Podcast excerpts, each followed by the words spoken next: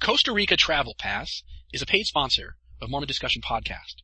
Costa Rica Travel Pass helps families enjoy Costa Rica flexibly, independently, and affordably. A family of four can enjoy a week in Costa Rica for under $1,200 plus airfare. If you're ready for an out-of-the-bus vacation that your family will always remember, visit Costa Rica Travel Pass at Costa Rica Travel Pass.com or calling 1-877-780-7277. Mormon Discussion Podcast is an effort to help Latter-day Saints like you strengthen your faith and to support you in your trials of faith. This podcast operates on the donations of listeners like you. To help this podcast, please consider making a donation at mormondiscussion.podbean.com on the right-hand side, about halfway down. Thank you.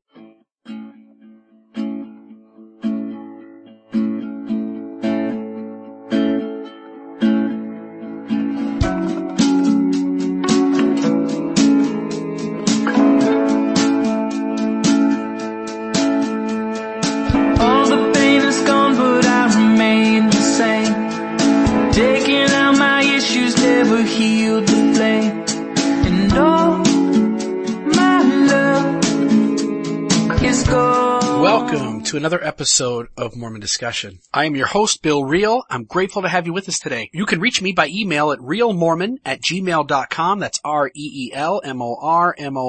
at gmail.com. You can find this podcast on iTunes, but you're only going to find the most recent 20 or so episodes. So please check out the podcast at its host site, mormondiscussion.podbean.com. That's Mormon Discussion, all one word, dot P-O-D-B-E-A-N dot com. You can also find us on Facebook under the name Mormon Discussion, all one word. Now to what you've been waiting to hear. Recently I was asked by Terryl and Fiona Givens if I would help them with a project that they're working on. They wanted to know if I would contribute essentially my story so that they could use it. And I don't know what the, the end format is for these stories that they're putting together. They are accumulating multiple stories. It's not just mine about those who had run into serious doubts, had lost faith, and then had regained faith and how they did it. These papers that they'd asked for were to be between 2,000 and 3,000 words. And, uh, and again, so I, I hope that at some point my story will be used by them in some format. But, but having written this and having sent it off to them, I thought I would use it as the background for one of these episodes. And so I'd like to share with you once again, I know you've probably heard it a thousand times and so it is not of interest to you. But since last week we did the episode on the three phases of faith transition, I thought it would be kind of neat now to show you my story and to show you in a sense how it went through these three phases and to maybe give it a real life approach to how those three phases uh, work in the day-to-day life of a member of the church. So let's begin. I encountered the restored gospel at the age of 17. I was in my senior year of high school and began dating an LDS girl. Before long, I was taking the missionary discussions and reading up on everything Mormon. In my desire to take in all information about the church, I discovered a book at my local library, Fawn Brodie's No Man Knows My History. The book was critical of the church and painted Joseph Smith as a fraud, a pious fraud, but a fraud nonetheless. I read it, and it was counter to everything the missionaries had taught me and testified of. This occurred while still taking the discussions and preparing for baptism and caused me to delve deeper into Mormonism by exploring for the first time LDS apologetics. While studying the faithful answers to the issues this book and other critical sources raised, I became aware that Mormonism was very deep, a very deep subject with infinite number of branches of information one could easily study and research. I found sites like FAIR, Book of Mormon Answer Man, Shields, and Jeff Lindsay's site. These apologetic websites, along with a divine answer to prayer, gave me the answers that allowed me to settle these tough issues in my mind, at least temporarily, and to proceed with baptism. Once baptized, my seeking didn't subsist. I continued looking for more history, more doctrine, and discussion on anything Mormon. There was a major flaw in my persistence to learn about the church though. The flaw was that very few other Latter-day Saints in my ward, and likely stake, had approached their faith this way. This led me to being one of the most informed members even at a young age, and just recently converted. Members came to me when tough questions arose. When I shared a fact in Sunday school or priesthood, the look on some members' faces said I didn't know that. My ability to speak without a written talk or to pull scriptures out of my head was frankly superior to most around me. This built a false assumption in my worldview that in being the most informed in my home area meant that my answers and framework and views were the most enlightened. That in essence I had a better foundation in the most correct view among the group.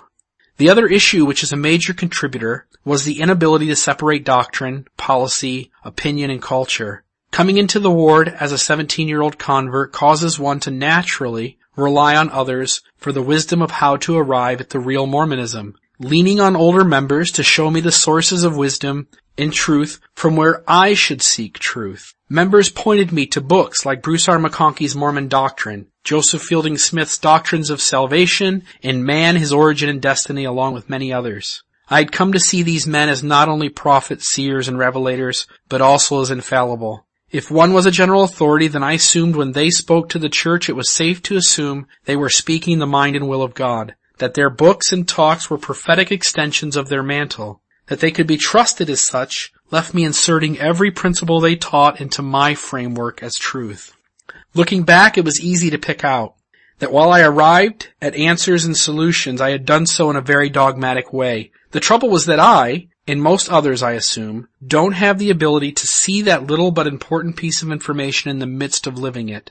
I assumed my answers were complete, and informed, and workable. I believe that if anyone posed a critical problem to me, I could spout back the perfect answer. Missionaries took any chance they could to seek me out for answers and for me to expound on deeper subjects. When they encountered an opposing, an opposing minister or an investigator with deep questions, I was the first they asked to go along on the appointment. In the midst of this misplaced trust in my own intellectual framework, I also moved up quickly in leadership in the church. My first calling, weeks after baptism, was as the assistant ward mission leader. Not long after, I was ordained an elder and called as a counselor in an elders quorum presidency. Over the next five years, I served in four more elders quorum presidencies, a young men's presidency once, and then was called as an elders quorum president.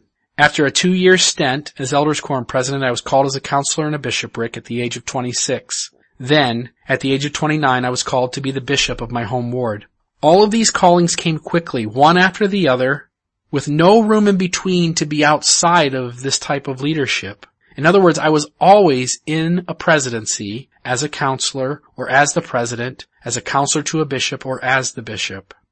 All of these callings, coming one after the other, in many ways contributed to a feeling of security that I had things figured out and God was aware of it.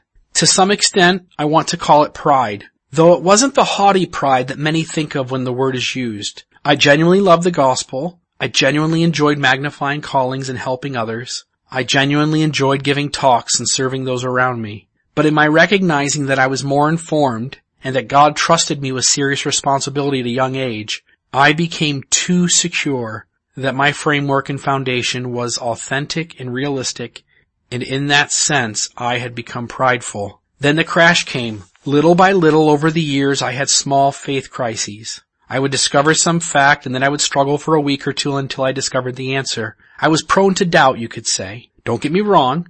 I have had spiritual experiences that would most likely hold others firm in the faith, but to some extent I must have a little bit of Laman and Lemuel in me. I was always clinging to the next faith promoting fact or the next answer to a critical question. I could never really settle down and just be still, but rather was always searching for the empirical truth, one way or the other, that just lied just over the other side of the hill.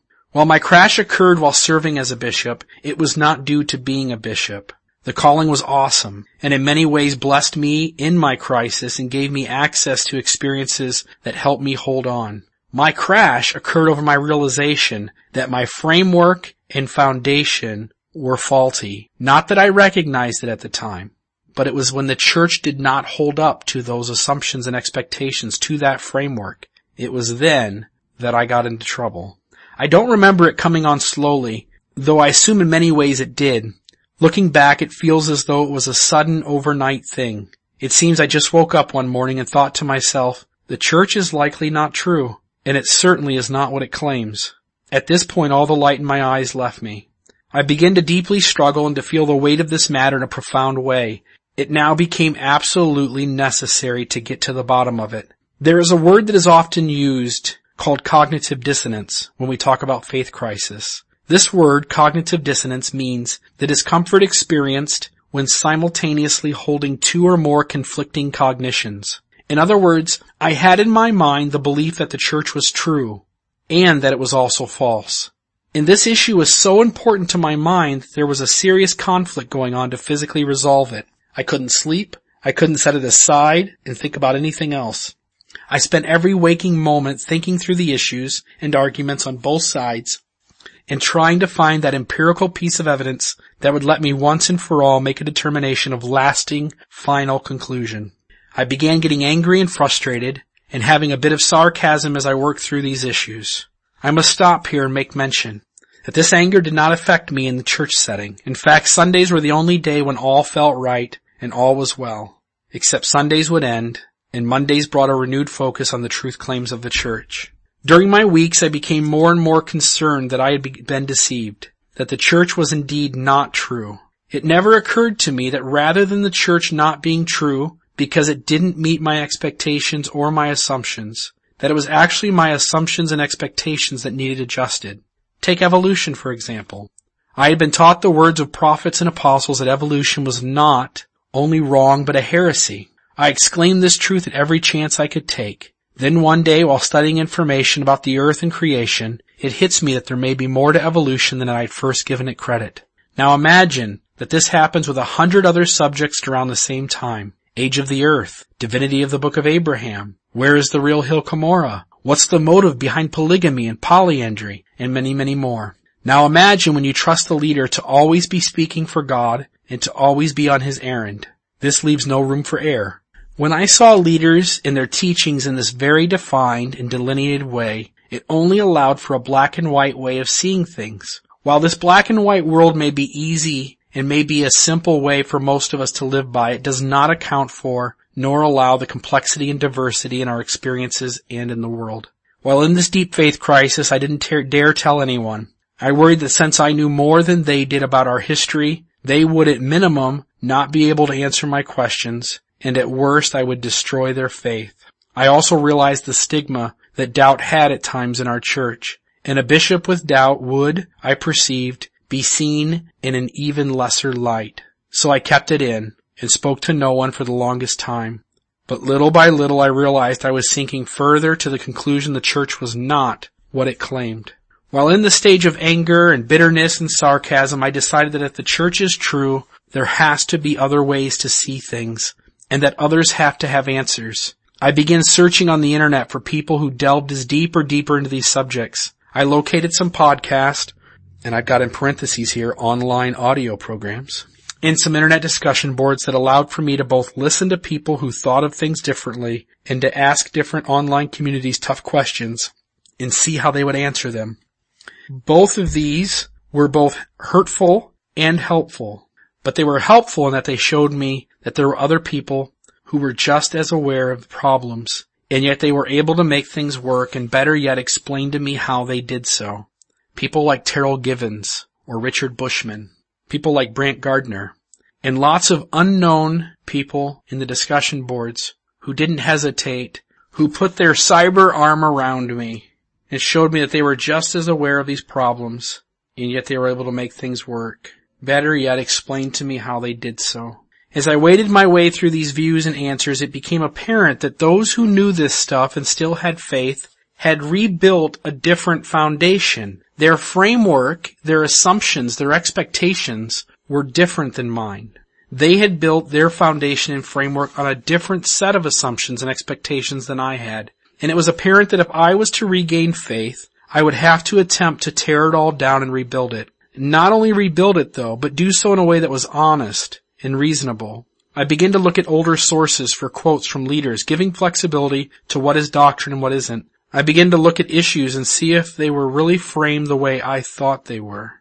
It caused me to look inwardly and to be self-honest about why things did or didn't fit and if there were other possible ways to view these issues in. I also realized that members of the church didn't fit a mold and that while many members of my ward did seem to see things in a common way, that in reality there was not just one form of Mormonism, that outside of a very small set of commonly held beliefs, there was plenty of room for flexibility and diversity, that while in my ward I felt alone and outside of the accepted tent of Mormonism, that worldwide I fit very comfortably in the actual tent. Once I began to recognize that this new framework was in reality a better and more realistic approach, I saw room for faith again. Suddenly the anger subsided and the bitterness was swept away. Just as getting into the crisis was a long process, so was coming out of it. One step back, two steps forward. That kind of model. But finally I could see the light at the end of the tunnel. This new approach,